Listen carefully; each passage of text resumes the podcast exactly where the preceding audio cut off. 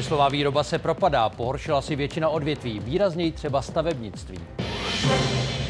Americký ministr zahraničí na Blízkém východě řeší boje v pásmu Gazy i krizi na jihu Libanonu. Návrat zaměstnanců do, do hutí Liberty se znovu odsouvá. Stále chybí dohoda s dodavatelem energií.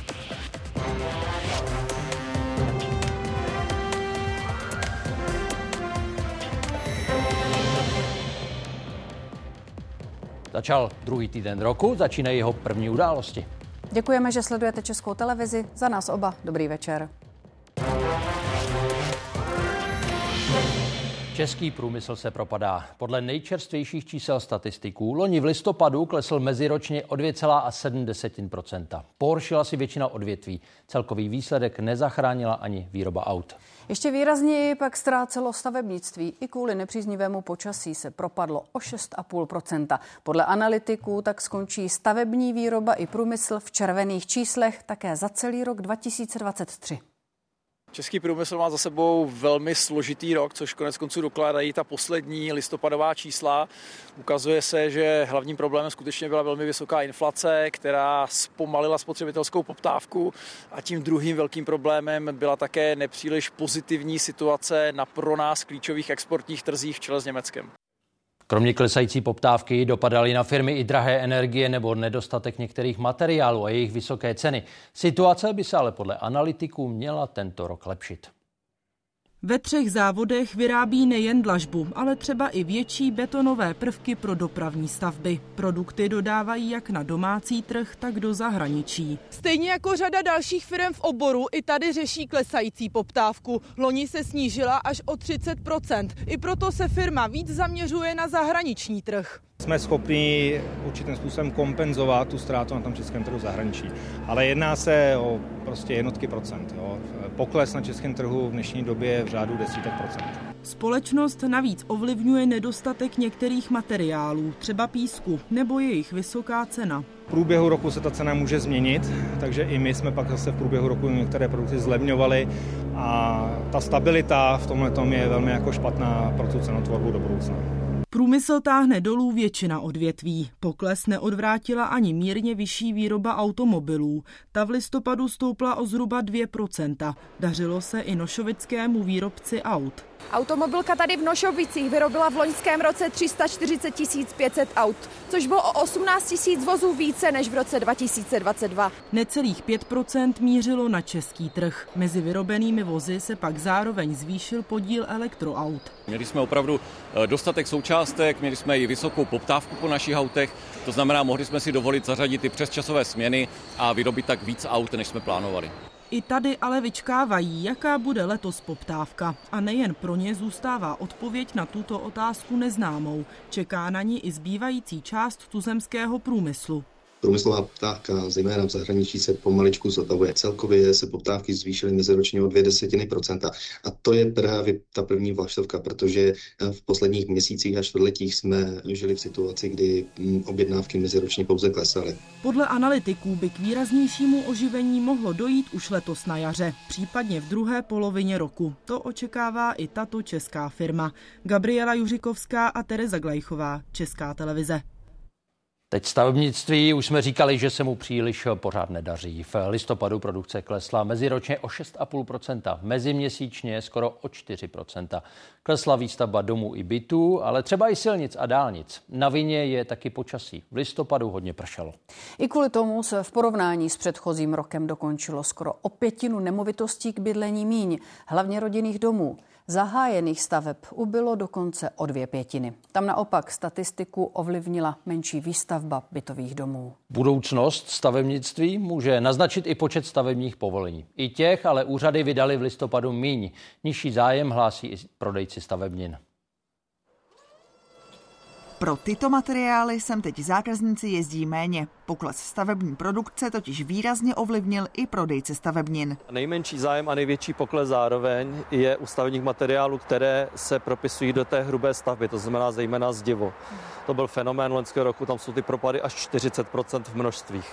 Oproti roku 2022, kdy ale zažívali rekordní období, jim celkové prodeje klesly o pětinu. Roli hrají drahé hypotéky a nechuť velkých firm investovat. Většina stavebnin odsud totiž míří právě na stavbu nových rodinných i bytových domů. Vidím určitou šanci v tom, že pokud lidi nebudou stavět nové domy, tak budou rekonstruovat starší, což si myslím, že je i žádoucí, aby se obnovovaly eh, vlastně a renovovaly stavby. K tomu pomáhají i dotace. Dlouhodobě tak vidí zájem o materiály na energetické úspory. Zdražovat plošně neplánují, přesto nepočítají s větším oživením trhu, dokud nezlevní peníze pro lidi.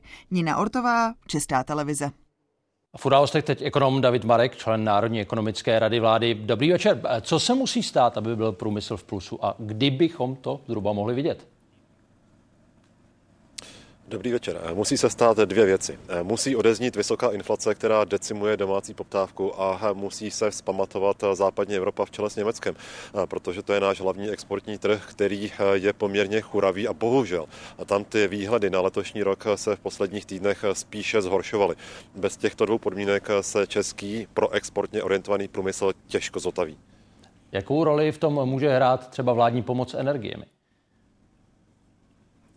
Určitě vládní pomoc může se hrát určitou roli. Ostatně od toho tady hospodářská politika je, aby moderovala ty výkyvy směrem dolů a vysoké ceny energií byly opravdu zásadním faktorem. A teď zpětně se ukazuje, že podrazily nohy české ekonomice více, než se původně předpokládalo. Ostatně česká ekonomika patří mezi jedny z nejvíce energeticky náročných, tudíž také to, tu periodu vysokých cen energií odskákala více než jiné země a ty dozvuky v průmyslu jsou cítit stále.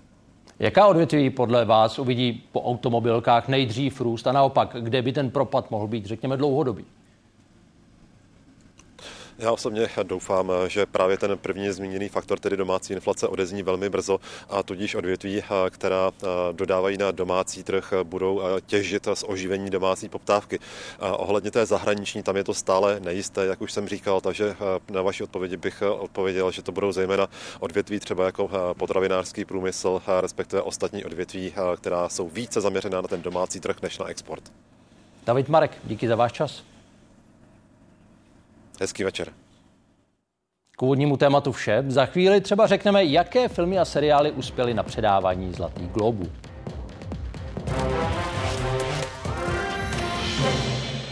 Palestinčtí civilisté by podle amerického ministra zahraničí měli mít možnost vrátit se po skončení konfliktu do svých domovů. Anthony Blinken to prohlásil během svého turné po Blízkém východě. Je to jeho už čtvrtá cesta do regionu od teroristických útoků Hamásu na Izrael před třemi měsíci. Příliš mnoho palestinských civilistů trpí kvůli nedostatečnému přístupu k jídlu, vodě, lékům a dalším základním potřebám. A nejvíc ze všech dětí. Konflikt ale dál pokračuje a nejen v Gaze. Na jihu Libanonu byl dnes zabit jeden z velitelů hnutí Hezbalách. Podle všeho po náletu izraelského dronu. A teď už Izrael živě, je tam David Borek. Davide, začíná se izraelská armáda víc zaměřovat na jiné cíle než je Gaza? Z části ano. Je to proto, že eh, tím, jak eh, relativně úspěšně izraelská armáda dokázala potlačit sílu Hamásu v severní části pásma Gazy, tak si mohla dovolit stáhnout část invazních sil a tudíž si uvolnit kapacity i pro ta jiná bojiště, tedy specificky severní izraelská hranice. Uvědomme si, že Izrael teď stojí před poměrně osudovým, skoro bych řekl monumentálním rozhodnutím, které je zjednodušeně řečeno o tom, jestli Eh, poté, co bude patrně eliminován nebo výrazně oslaben Hamás, něco podobného provést i s Izbaláhem, protože na severní izraelské hranici eh, čelí Izrael trvalému riziku eh, dobře vyzbrojené, motivované, fanatické pseudoarmády napojené na Irán jménem Hezbalách, která je trvalým rizikem pro severní izraelské pohraničí. To rozhodnutí je skutečně monumentální, na druhou stranu nemusí padnout eh, hned teď, protože přeze všechno urgentnější stále ještě je to jižní bojiště, tedy Gaza, kde se nyní akcent eh, izraelských eh, invazních sil přesouvá do střední a jižní části tohoto teritoria, kde se skrývají špičky Hamásu, kde také se skrývají nebo jsou ukrýváni izraelští rukojmí. Mimochodem dnes izraelská média uvedla neoficiální informace samozřejmě, že Izrael už nějakou dobu ví, kde se skrývá nejvýše postavený muž Hamásu v Gaze, Jahja Sinvar, ale že není možno jej zasáhnout právě proto, že je obklopen vědomně lidskými štíty v podobě izraelských rukojmích. Česká justice řeší první žalobu na vyškrtnutí ze sankčního seznamu. U Městského soudu v Praze o to usiluje Rostislav Zorikov, zeď ruského zbrojeře Borise, Borise Obnosova. Finanční analytický úřad obstavil Zorikovovi nemovitosti zhruba za 100 milionů korun. Rostislav Zorikov, zeď ruského zbrojaře, který si podle opozičních ruských aktivistů potrpí na luxus, vlastní dva apartmány v Praze na Barandově a 12 bytů v centru města. Sám Rostislav Zorikov má v Česku také trvalý pobyt. Ten dostal v roce 2020. Ve stejném roce si pořídil také tento čtyřpatrový dům v Praze na Žižkově. Po zařazení na český sankční seznam jsou všechny nemovitosti obstavené. Majitel je tedy například nemůže prodat nebo dát do zástavy. Městský soud v Praze eviduje žalobu Rostislava Andrejeviče Zorikova, již se domáhá zrušení usnesení vlády České republiky o zamítnutí námitky proti zápisu subjektu na vnitrostátní sankční seznam. Líčení zatím není nařízené, stát se soudu neobává. Ze své podstaty každý sankční režim je soudně přeskoumatelný a my musíme opravdu tu látku mít dostatečně solidně připravenou a to máme. Sám Zorikov, který má v jedné z obstavených nemovitostí i sídla firem, se od počátku ke kauze nevyjadřuje. Tady nemůžete stát, Proč nás napadáte? Vláda dala Zorikova na sankční seznam, protože má informace, že měl prospěch z obchodu svého tchána zbrojaře Obnosova. He provides some sort of private uh, missile related advice personally to Vladimir Putin. He is often seen at, at the Kremlin. Zatím nejvýznamnější položkou na národním sankčním seznamu je podnik spravující desítky nemovitostí Ruské federace v Česku. Rusové většinu z nich dále pronajímají. Odkud vy? Já? Uzbekista. Спрашиваю, откуда vy? Já neotečám na вопрос. Šéf obstavené společnosti se vyjadřovat odmítá. S těmi sankcemi tady, jestli nám můžete k tomu něco říci? Promiňte. No ale znak... Účet, kam v současné době nájemníci posílají peníze, je pod kontrolou finančního analytického úřadu. Žádné peníze nesmějí odcházet do Ruska. Jiří Hinek, Česká televize. Sportoviště a posilovny plní noví klienti. Přicházejí hlavně ti, kteří si dali novoroční předsevzetí. Těží z toho bazény, kurty a hlavně fitness centra. Těm stoupá návštěvnost i o čtvrtinu. Většině nově příchozích ale novoroční sliby dlouho nevydrží. Deset let dohlíží na to, aby jeho klienti správně cvičili. záda. Jako osobní trenér sestavuje cvičební plány i jídelníčky. Teď má víc práce než jindy. Dost eh, těch právě stálých klientů se vrací právě po těch svátcích, kdy chtějí mít trošku jako klid od té práce, od toho všeho, takže se mi znovu ozývají, že chtějí začít do toho ledna. Kontaktují ho ale i úplní začátečníci. Pracuje tak i o víkendu. Noví klienti, kteří přijdou po novém roce, vydrží cvičit z pravidla tři měsíce pokud ten člověk přijde do fitka sám, neví úplně co dělat, tak potom ta motivace postupem třeba mizí, nevidí ty výsledky a proto třeba končí už třeba za měsíc po té první pernamence. Podobnou zkušenost mají i ve Vyškovském fitness centru. I tady teď mají nových klientů mnohem víc. Ke mně teda teď chodí jakože víc mladší než starší a pro starší, třeba paní, dámy a tady tohle, tak ty se zaměřují jakoby zadek, tady, tady paže a samozřejmě to břicho taky, jo, to hraje vždycky roli všude. Je poznat, že ta návštěvnost je vyšší, než bývá normálně. Ten nárůst může být třeba 15-20 Cvičit chodí hlavně odpoledne po práci. Třeba Radek Kalá proto teď posilovnu využívá spíš předpolednem. Čeká, až novoroční zájem skončí. Nejhorší je ten leden, částečně únor, potom to začne malinko opadávat a potom začne zase březen, když děvčata začnou sundávat zimní bundy, víc se odhalovat, tak zase začnou víc cvičit. Jak ve Vyškovském, tak i v Pražském centru počítají s tím, že z deseti nových klientů zhruba šest formování postavy do jara vzdá. I tak jsou za každého, kdo u cvičení zůstane rádi. Dominika Řebíková a Iveta Dvořáková, Česká televize. Zaměstnanci ostravské hutí Liberty se do práce zítra nevrátí. Firma termín znovu posunula, tentokrát na 16. leden. Společnost se stále nedohodla s dodavatelem energií. V areálu pracují jenom desítky lidí a zaměřují se hlavně na to, aby provozy zabezpečili před mrazem. U hutí je teď Pavla Daňková. Pavlo, co všechno je potřeba udělat? Pracovníci, kteří ještě stále docházejí do práce, museli vypustit vodu z veškerého potrubí, nejen z toho vodovodního, ale také stopení, které doposud zásobovalo všechny budovy a také jednotlivé haly. Ochránit museli také plynové potrubí a potrubí na slačený plyn a slačený vzduch, tak aby nedošlo k zamrznutí toho kondenzátu. Zatímco společnost Tamech je v insolvenci, tak firmu Liberty chrání moratorium v rámci tohoto firma předložila jakýsi sanační plán, ten je ale podle vedení společnosti Tamech nedostatečný. Nereflektuje konkrétní dohody s aktuálními věřiteli. Liberty Tamehu projekt nezaslalo a dál s ním nejedná. Informace o investorovi a financování jsou nedostatečné. Návrh prodeje majetku je nekonkrétní. Liberty se k tomu sanačnímu plánu vyjadřuje v tom smyslu, že je teprve jakousi součástí té budoucí restrukturalizace a budoucího restrukturalizačního plánu a můžou se k němu eh, vyjádřit eh, všichni eh, věřitelé. Co se týká toho jednání, ta situace začíná být už docela nepřehledná. Společnost Liberty a Tamech spolu vyjednávají, ale není to na té regionální, ale spíše nadnárodní úrovni. O to složitější je dostat se k těm jednotlivým informacím. Zaměstnanci jsou mezi tím nervózní, čekají, jestli v tomto týdnu dostanou mzdy a ta situace pro ně není vůbec jednoduchá. Do práce se měla zítra vrátit i Jana Halešová. V Huti dělá 37 let, poslední rok vnímá problémy. Vidíte tam ty místa, kde původně byly hory skladu uhlí jo, a takové věci a teď tam bylo vymeteno, tak si člověk říká, něco se děje. Co bude dělat v případě, že by přišla o práci, neví. Věří, že jí pomůže technické vzdělání, ale zároveň se bojí toho, že je starší. Oni uh, prostě chtějí udržet uh, hlavně ty mladší lidi, protože pokud eh, by měla ta huť se rozjet, tak to nebudou mít s kým rozjet. Samozřejmě zaměstnanci jsou z toho čím dál více nervózní a mají neustále dotazy, co se vlastně bude dít a e, vnímají tady toto situaci velice, velice blbě. Pokračují na takzvaných jiných překážkách na straně zaměstnavatele a to dle zákonníku práce. Předpokládaný nástup do práce je 16.1. Jasněji by tak mělo být začátkem příštího týdne. Pavla Daňková, Česká televize Ostrava.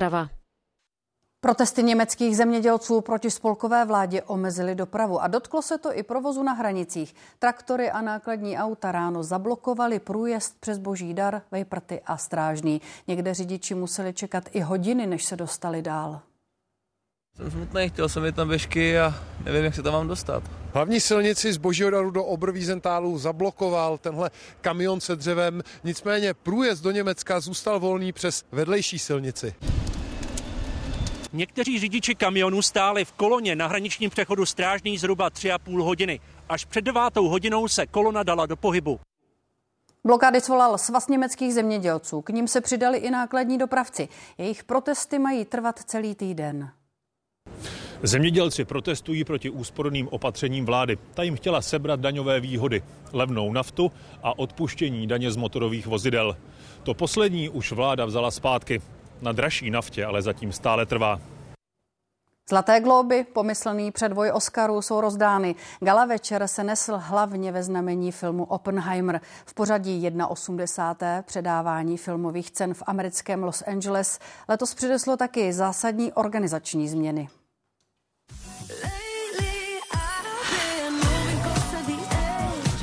Růžová panenka versus otec atomové bomby. Klání, které definovalo poslední léto ve světě filmu. Tehdy z něj podle návštěvnosti kin vítězně vzešla Barbie. U kritiků teď ale zabodoval Oppenheimer s celkem pěti soškami, včetně té za nejlepší drama a taky za hlavní herecký výkon. Barbie získala dvě. World will remember this day. I knew the first time that I walked on uh, a Chris Nolan set that it was different. I could tell by the level of uh, rigor, the level of focus, the level of dedication. I was in the hands of a visionary director, a master, and I want to thank Chris and Emma for having the faith in me for, for 20 years. Ještě mnohem déle na docenění čekali umělci z řad domorodých Američanů. Historicky první z nich se letos stala Lily Gladstonová, která stvárnila hlavní roli ve snímku o vraždách původních Američanů. I ought to kill these white men who killed my family. Niin kuin pitääkin mahto toiseksi ketsektapi. V televizní kategorii zase vůbec poprvé uspěli herec a herečka azijského původu. Letos nově rozhodovalo 300 hlasujících filmových novinářů ze 75 zemí. Pořadatelé tak reagovali na dlouhodobou kritiku malé etnické diverzity mezi hodnotiteli. Filip Karban, Česká televize. Ve Spojených státech už našli část Boeingu 737 MAX 9, která ze stroje upadla za letu. Vyšetřovatelé prověřují i další problémy. Za chvíli v reportáži. Do Česka se vrátily silné mrazy. Kde klesly teploty nejníž, jaké problémy to způsobilo a co očekávat v dalších dnech? Odpovědi dáme kolem půl osmé. Už zítra bude celostátní výbor KDU ČSL rozhodovat o setrvání předsedy Mariana Jurečky ve vládě. Česká, Česká televize oslovila všechny členy výboru a hned třetina vyjádřila šéfovi strany důvěru už dnes. Většina si ale chce zítra vyslechnout jeho argumenty. Premiér už včera řekl, že on teď žádnou změnu nechystá. Plánované setkání s novináři k sociální politice. Už v jeho úvodu ale Marian Jurečka avizuje, že očekává dotazy i k vánočnímu setkání. Nakonec na ně odpovídá zhruba půl hodiny. Mimo jiné oznámil, že už se sešlo i předsednictvo strany, kde měl podle svých slov podporu. Zároveň vedení rozhodlo o svolání mimořádného celostátního výboru. Já v tento okamžik eh, nebudu eh, aktivně eh, dávat návrh usnesení, které by znamenalo, nebo které by mělo vést k hlasování o mém odvolání. Výbor, který má na starost celostátní personální politiku, má 39 členů. Vedle nejužšího vedení v něm rozhodují i třeba zástupci regionů, sněmovny, senátu anebo ministři. Česká televize je všechny oslovila, podporu má Jurečka už dnes u 13 z nich. Většina ale nechtěla situaci před zasedáním komentovat. Ta kauza, která v podstatě se udála, která dneska je v médiích, byla probírána již několikrát. Netýká se však práce pana ministra, týká se jeho osobního v vozovkách selhání. Má moji podporu, eh, udělal chybu, za tu se omluvil, to je eh, chlapské. Skončit by ale Jurečka měl podle opozice. Třeba zástupci hnutí ANO kritizují zejména jeho komunikaci. Jakým nedůstojným způsobem to pan ministr vysvětluje? To přece nemůže nikdo myslet vážně. Toto jsou výmluvy desetiletého, patnáctiletého kluka, ale ne ministra české vlády. Já se celkově za 21. prosinec a e, celé vánoční setkání na MPSV omluvám, omluvil jsem se za to, Znovu říkám, bylo to špatně z mé strany vyhodnoceno. Celostátní výbor by podle řady členů měl zítra o důvěře Jurečkovi hlasovat a rozhodnout tak, zda ministrem má zůstat nebo se s touto funkcí rozloučit. Kateřina Samková a Martin Schneider, Česká televize. Americké úřady se připravují na analýzu části trupu, která se utrhla během pátečního letu ze stroje Boeing 737 MAX 9. Našel ho obyvatel města, města Portland, odkud se letoun společnosti Alaska Airlines odstartoval. Vyšetřovatelé zároveň prověřují, jestli s incidentem souvisí chyba zařízení, které ve stejném letadle kontroluje palubní tlak. Centimetr po centimetru inspektoři prohlížejí otvor v trupu letadla, pořizují snímky, vše pečlivě zapisují a zároveň oznamují, že utržený komponent našel na své zahradě na předměstí Portlandu učitel Bob. Fotky úřadu poslal mailem. Na snímcích vidím jen vnější části panelu, ty bílé části, nic dalšího. Pojedeme proto a určitě to začneme analyzovat.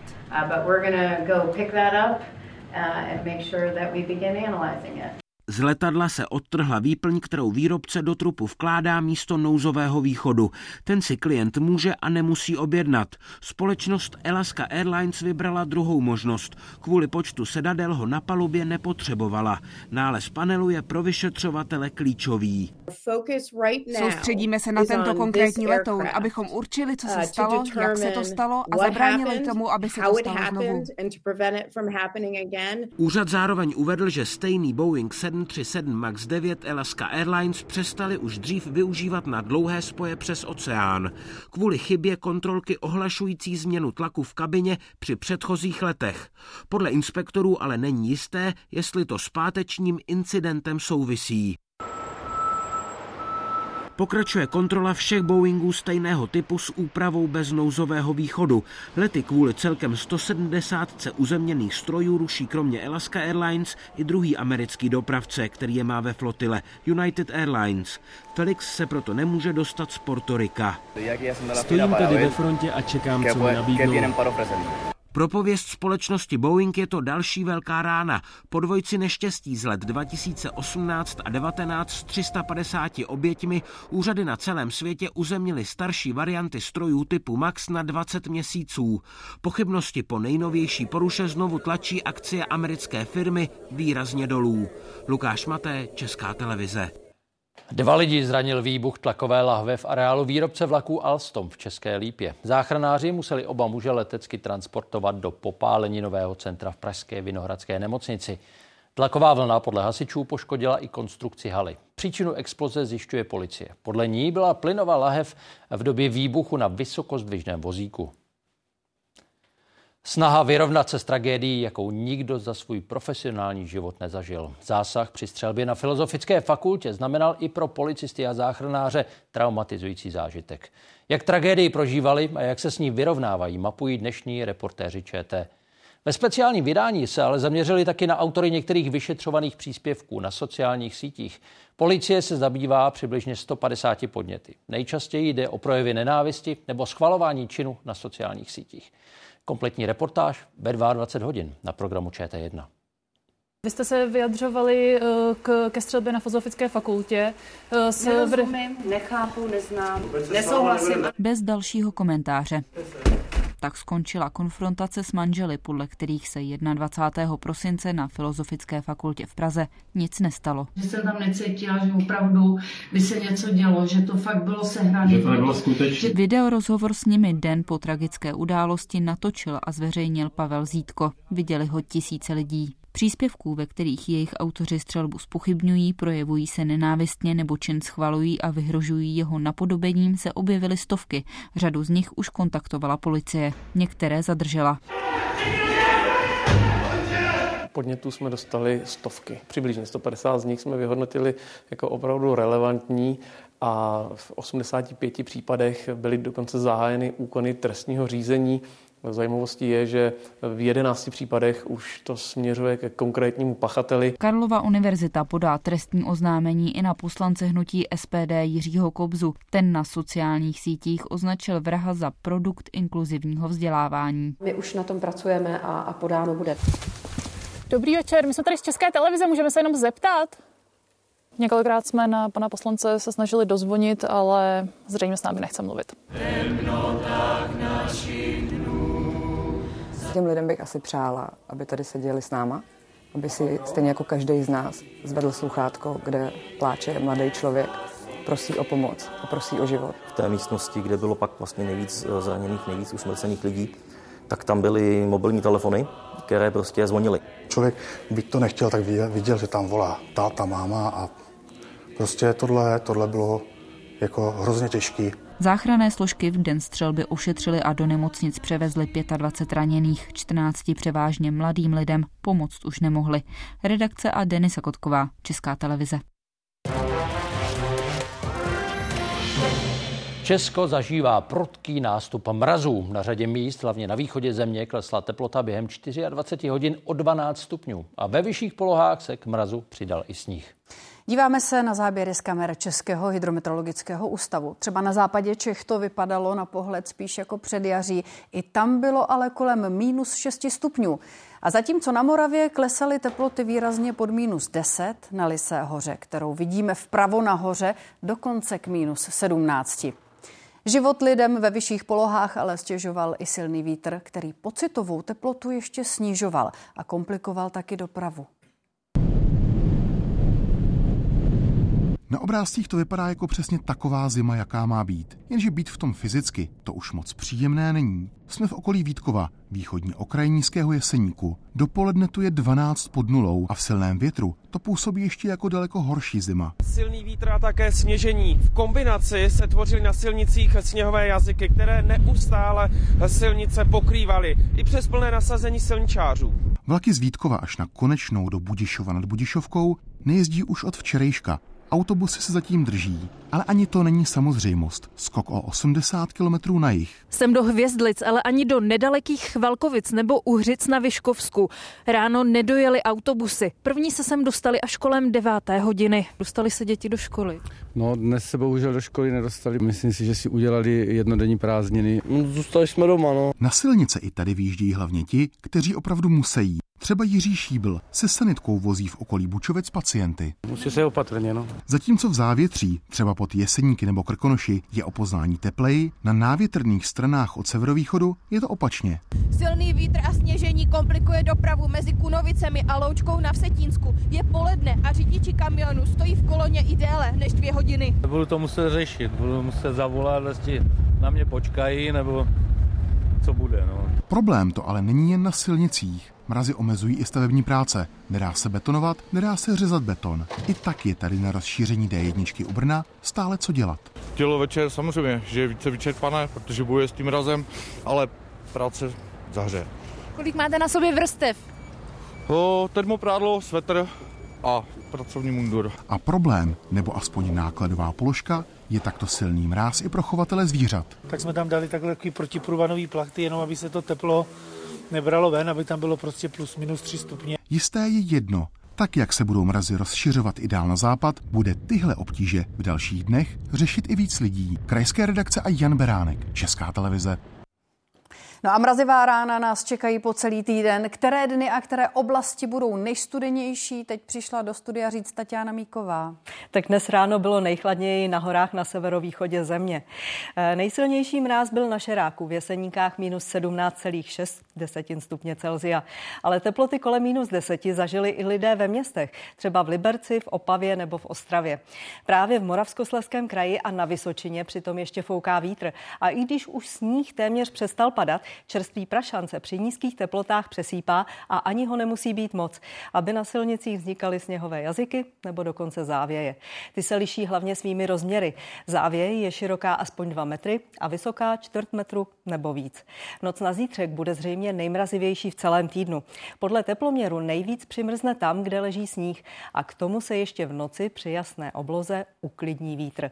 Tam můžou teploty klesat až na minus 19 stupňů. Ovšem na severovýchodě může ještě foukat čerstvý vítr a při něm se pocit chladu výrazně umocňuje. Pocitová teplota v Moravské bráně tak může být zítra ráno až minus 26 stupňů Celzia. To je ten šedobílý klín na pravé mapě. Na právě na severovýchod Moravy, na pustevny v Beskydech se teď vydáme. Je tam Marek Slavík. Marku, jak tam je a kolik je tam stupňů? Tady na Pustevnách máme aktuálně minus 15 stupňů Celzia. Pocitově je ale kolem minus 25 stupňů Celzia. Může za to silnější vítr, který tady dosahuje v nárazech až 60 km za hodinu. Horská služba nedoporučuje hřebenové túry a pokud se už vůbec lidé vydají do hor, tak by rozhodně neměli podceňovat oblečení a vybavení. Drsnější zimní podmínky teď panují, ale také v nižších polohách. V Ostravě je aktuálně pocitová teplota minus 20 stupňů Celzia. Ta situace je tedy taková, jaká je a zřejmě, jak už říkala Tatiana Míková, ta situace se lepšit nebude, tudíž měli by být všich, všichni na pozoru a především řidiči ve vyšších polohách by si měli dát pozor na zmiňované sněhové jazyky.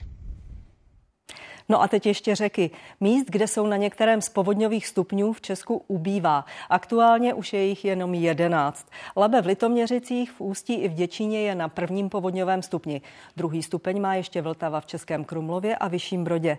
Výstraha před povodněmi s vysokým stupněm nebezpečí skončí dnes o půlnoci a zítra už zůstane jen mírné riziko na Vltavě v Praze a taky tam se drží hladina na prvním stupni povodňové aktivity kvůli vypouštění Vltavské kaskády. Kromě toho potom v Českém Krumlově a Vyšším Brodě. Tam zase teče voda z Lipenské nádrže. Ta už od Vánoc zadržovala vodu stajícího sněhu na Šumavě a tak je teď vody plná. Vodohospodáři proto potřebují hladinu snížit. Průtok už ale zvyšovat nebudou. Odstávání, vydatné deště a teď i mráz sužují Český Krumlov. Přes dva týdny tam lidé v historickém centru bojují s hladinou Vltavy, která překročila třetí povodňový stupeň, teď je těsně pod ním. Pomohlo mrazivé počasí, ustaly vydatné deště, jenže právě mráz začne ničit promáčené zdi domů. Turisté si řeku fotí, obyvatelé Českého Krumlova doufají, že víc už hladina stoupat nebude. Je to strašný, kdo to nezná a to bylo víc, ta úplně se valila ta voda. Řekou Vltavou tady v Českém Krumlově teď stále protéká zhruba desetkrát víc vody, než je obvyklé. A ta hladina je výš o 110 cm. No tady zrovna do toho, do toho průchodu, co máme uh, u toho obchodu, tak tady vidíte, že podle těch obrysů, že tady bylo prostě zhruba 15 cm vody. No. A to dnes dopoledne. Hotel, restaurace, obchod. Jeden z mnoha domů podél Vltavy, který se majitelé už od Vánoc snaží uchránit. Ta voda se dostává právě do těch podlah a ten mráz, bohužel, ten potom to začne různým způsobem nadzvedávat a, a trhat tu dlažbu, takže se bojím teď těch, těch nočních mrazů. Ten sníh eh, nám přinesl to, že voda nestýká přímo do řeky, zůstává ležet, což je mm, pozitivní pro přítoky. Bude muset topit víc než normálně. Ty zdiva, které jsou tady zhruba nevím, do 50 cm, tak to je všechno plný vody, tak to prostě něco udělá. No. Místní teď alespoň doufají, že Lipenskou přehradu se povodí podaří upustit do té doby, než po mrazech přijde obleva, která tradičně řeky znovu zvedá. Nikol Coufalová a Romana Lémanová, Česká televize. A mrazivé počasí podle lékařů neprospívá lidem, kterým správně nefunguje termoregulační systém. Kromě kardiaků nebo astmatiků jde taky o seniory, novorozence a malé děti. I přes mrazivé počasí děti z lesní školky v předklášteří u Brna tráví čas na zahradě. Tak pojďte udělat kroužek a pošleme číslo, jo? Dopoledne si venku hráli i v této pražské školce. Kvůli teplotám pod nulou se ale do třídy vrátili už po 40 minutách. Vidíme za každého počasí. Když je hodně mínus, tak eh, eliminujeme a chodíme jako na kratší doby. Takže eh, když je minus 10, tak už nechodíme. Naopak některé profese musí trávit hodiny venku bez ohledu na nízké teploty. Do terénu v zimě vyráží i kurýři. Mám na sobě jako od rukavice teplé, dvakrát rukavice a třikrát um, ponožky. Na kole jezdí až 10 hodin v kuse. Práce v mrazu se mu ale někdy i finančně vyplatí. Protože moc chladno a zákazníky dávají někdy spolupítne. V mínusových teplotách dnes také pracovníci města odstrojovali vánoční strom na staroměstském náměstí. Zaměstnance při nízkých teplotách musí zaměstnavatel dostatečně ochránit. Pokud teplota klesne na 4 stupně a méně, měl by je zaměstnavatel vybavit například vhodnou obuví nebo rukavicemi. Dodržet by měl i další předpisy a za určitých podmínek zajistit i častější přestávky. Dušan Šulc a Klára Burešová, Česká televize. K měsíci dnes odstartovala nová raketa soukromé společnosti, ale neobešlo se to bez komplikací. Podrobnosti za chvíli. Česku přibývá uživatelů drog i těch, kteří nadužívají léky na předpis. Asociace pojišťoven uvádí, že téměř polovina Čechů alespoň jednou vyzkoušela drogy, třeba marihuanu nebo extázy. Pravidelně drogy užívá téměř 47 tisíc lidí, víc než tři čtvrtiny z nich pervitin. Asociace společně s Českou televizí spouští novou kampaň nazvanou Zkratky. Jak uděláme tu zkoušku? Máš drogy? Fiktivní příběh pěti studentů adiktologie. Chtějí uspět a udělají pro to cokoliv. Když si pořídí drogy, získají superschopnosti, které se zpočátku zdají být darem. Velmi rychle se ale mění v prokletí. Primární droga. Pervitin. Datum aplikace. Úterý. Máte pět dní. Smyslem toho seriálu není strašit. Smyslem je ukazovat reálně důsledky. Ty si ale řada lidí neuvědomuje. To vyplývá z průzkumu, který si nechala asociace pojišťoven zpracovat. Až 46% dotázaných bere drogy jako únik před realitou a pro víc než čtvrtinu je to prostředek k zábavě. Jde ale i o zakázané ovoce či rebelí. Lidé si drogy na první pohled spojují s něčím příjemným, ne už s trvalým poškozením zdraví, toxickými psychózami. Za posledních deset let eh, eh, vzrostl podíl jiných nelegálních návykových látek než alkoholu o 100%. Máme, co se to tady děje? Musíme ho nějak zastavit. Ročně na předávkování v Česku umírá kolem 100 lidí. To, co je největší problém třeba na, na pohotovostech a, a třeba na příjmech v psychiatrických nemocnicích, tak je intoxikace neznámou látkou, protože my vlastně nevíme, ani ty samotní uživatelé často nevědí, co uh, užijí. Kam jedeš? Dom, dom, dom, dom, dom. A tohle je další část kampaně. Za volantem řidič pod vlivem drog. V loni tito řidiči zavinili 430 nehod, při kterých zemřelo 11 lidí, o 6 víc než rok předtím.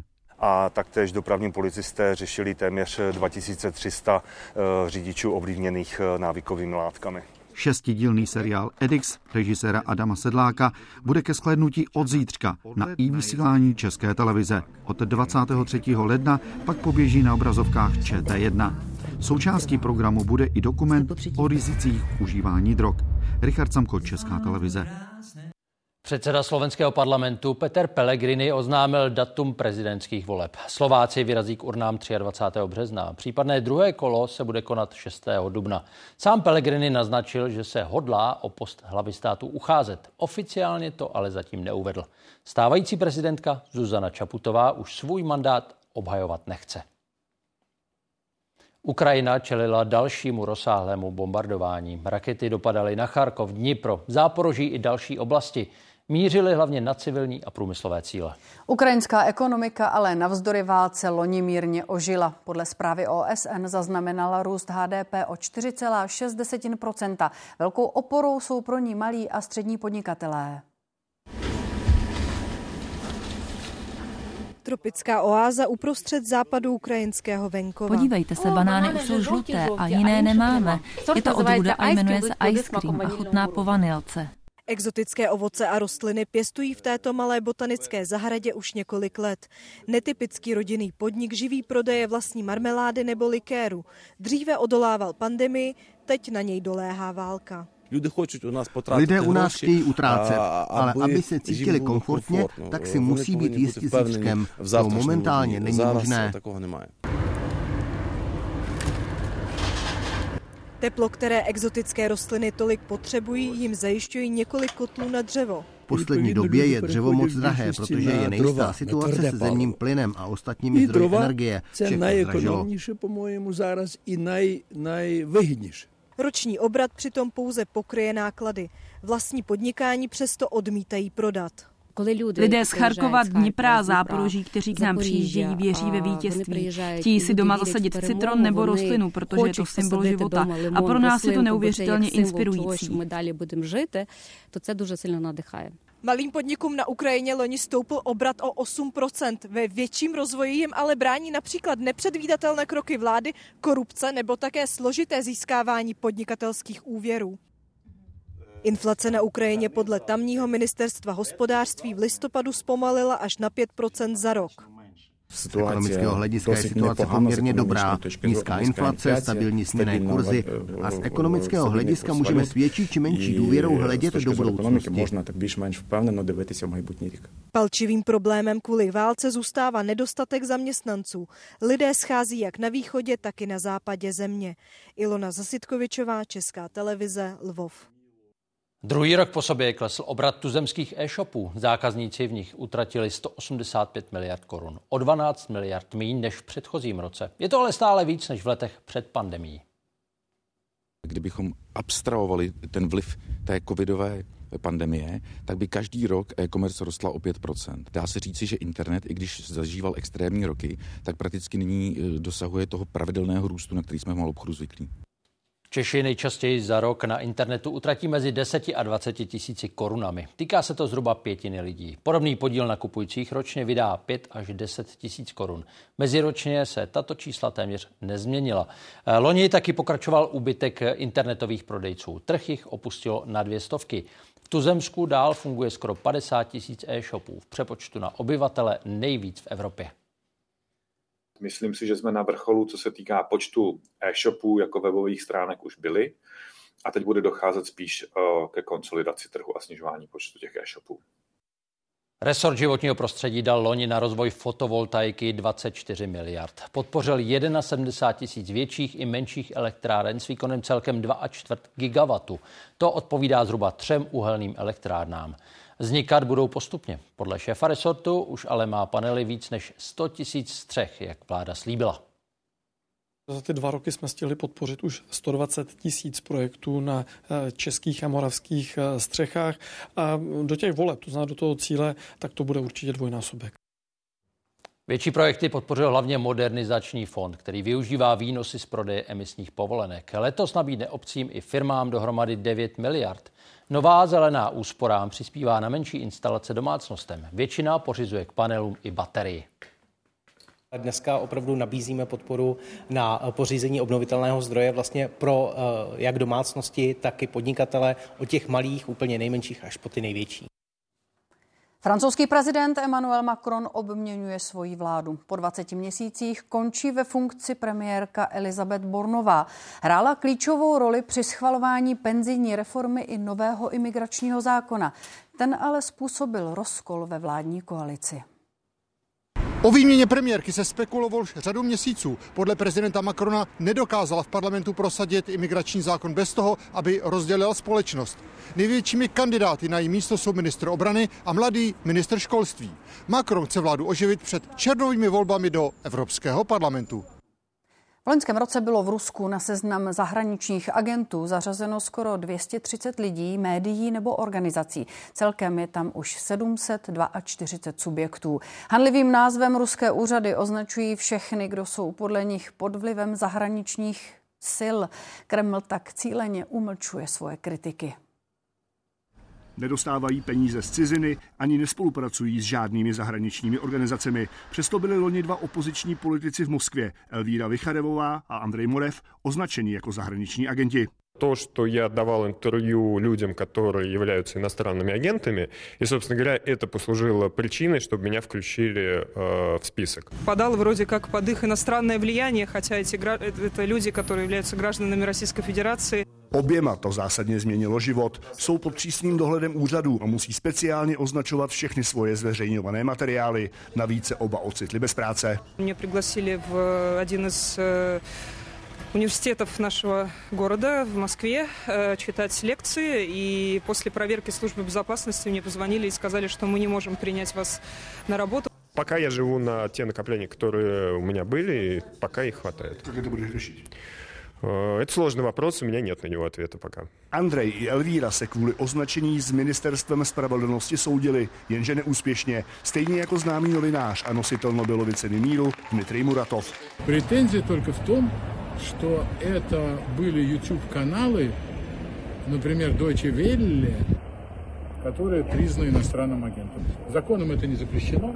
Kromě této trojice figurují na seznamu zahraničních agentů v Rusku další desítky Kremlu nepohodlných médií a novinářů. Jako zatím poslední na něj v polovině listopadu přibyl server The Moscow Times. Zákon o zahraničních agentech začal tady v Rusku platit v roce 2012. Po ruském pádu na Ukrajinu se tato právní norma ještě zpřísnila. Z Moskvy Karel Rožánek, Česká televize. Z Floridy na první let ráno odstartovala nová raketa Vulkán. Soukromá společnost k měsíci vyslala lunární modul s názvem Peregrine, který měl na povrchu přistát koncem února. Podle posledních informací se ale objevila závada na orientačním systému a původní cíl mise tak zřejmě nesplní. Praští policisté navrhli obžalovat sedm lidí kvůli incidentu u soudu s bývalou novinářkou Janou Peterkovou. Její podporovatelé loni v květnu mimo jiné vysadili dveře do jednací síně, kde probíhalo slyšení kvůli šíření poplašné zprávy. Dav se chtěl dostat dovnitř, někteří lidé napadli justiční stráž a na chodbě skandovali hesla o gestapu a fašismu. V Praze a dalších čtyřech městech proběhla v pořadí druhá noc důstojnosti. Ta připomíná památku Doroty Šandorové, kterou před třemi lety udusil ošetřovatel v domově pro lidi s postižením. Akce má upozornit na situaci lidí s mentálním handicapem, kteří jsou podle některých organizací ohrožení špatným nastavením systému sociálních a zdravotních služeb. Mezi poli, schovaný v lese, Emin zámek je ukrytý před okolním světem, stejně tak i klienti, kteří ho obývají. Teď jich tu žije 54, jsou duševně nemocní, ale nepotřebují psychiatrickou péči. Už ten život jakoby zvládají a naším úkolem tady v zařízení je, aby jsme je vrátili eh, zpátky do života. Často jsou tady i roky. Roman Foral už 33, vystudoval hru na bicí, varahany a tubu miluji metal, rock, barhaní, hudbu barokní a dechovku. Jihomoravský kraj nyní chce zařízení transformovat a hlavně přemístit. Když sem lidi přijdou, tak řeknou, tady je tak krásně, tady je ten tady ten zámek, kdy tady se musí mít dobře a ten klid uprostřed lesa. A my říkáme, tak si tady zkuste chvilku bydlet. Jestli mají klienti se vrátit do života, tak potřebují kontakt s běžnou společností. Vhodné prostory už nacházejí, setkávají se ale s nevolí potenciálních sousedů a taky se stigmatizací duševně nemocných. I to je jedno z témat, na které upozorňuje akce Noc důstojnosti. U nás z velké části stále žijí ve velkokapacitních zařízeních ústavního typu a ty sociální služby komunitního typu jsou velmi nedostatečné, zejména pro lidi, kteří mají těžší formu toho postižení. Podle organizací sociální i návazné služby pro lidi s mentálním handicapem a jejich rodiny nejsou dostupné všem. Jakmile se dostaneme do malých vesnic, tak ta dostupnost některé form pomoci je tak strašně malá, že ty lidi zůstávají opuštění. Ten dluh, který tady máme od sametové revoluce, jsme samozřejmě plnohodnotně vůbec nevyřešili. To si řekněme na rovinu. To bude trvat celou řadu let, než se podaří transformovat ta zařízení. Ministr slíbil, že rezort pod podmínky pro změny a dostupnost služeb vytvoří. Některé podle něj už vznikají. Redakce a Pavla Kubálková, Česká televize. Tři sochy andělů doplnili odpoledne Mariánský sloup na staroměstském náměstí v Praze. Alegorická díla byla součástí původní barokní památky stržené na konci z první světové války. Na obnoveném sloupu tyto sochy doteď chyběly. Replika monumentu se do centra hlavního města vrátila po dlouhých sporech v roce 2020. Můžeme dolů? Jo. A teďka, co ten, co ten sokl? Má, je, máš nějaké rovnoběžně? Jo? Dobrý, dobrý.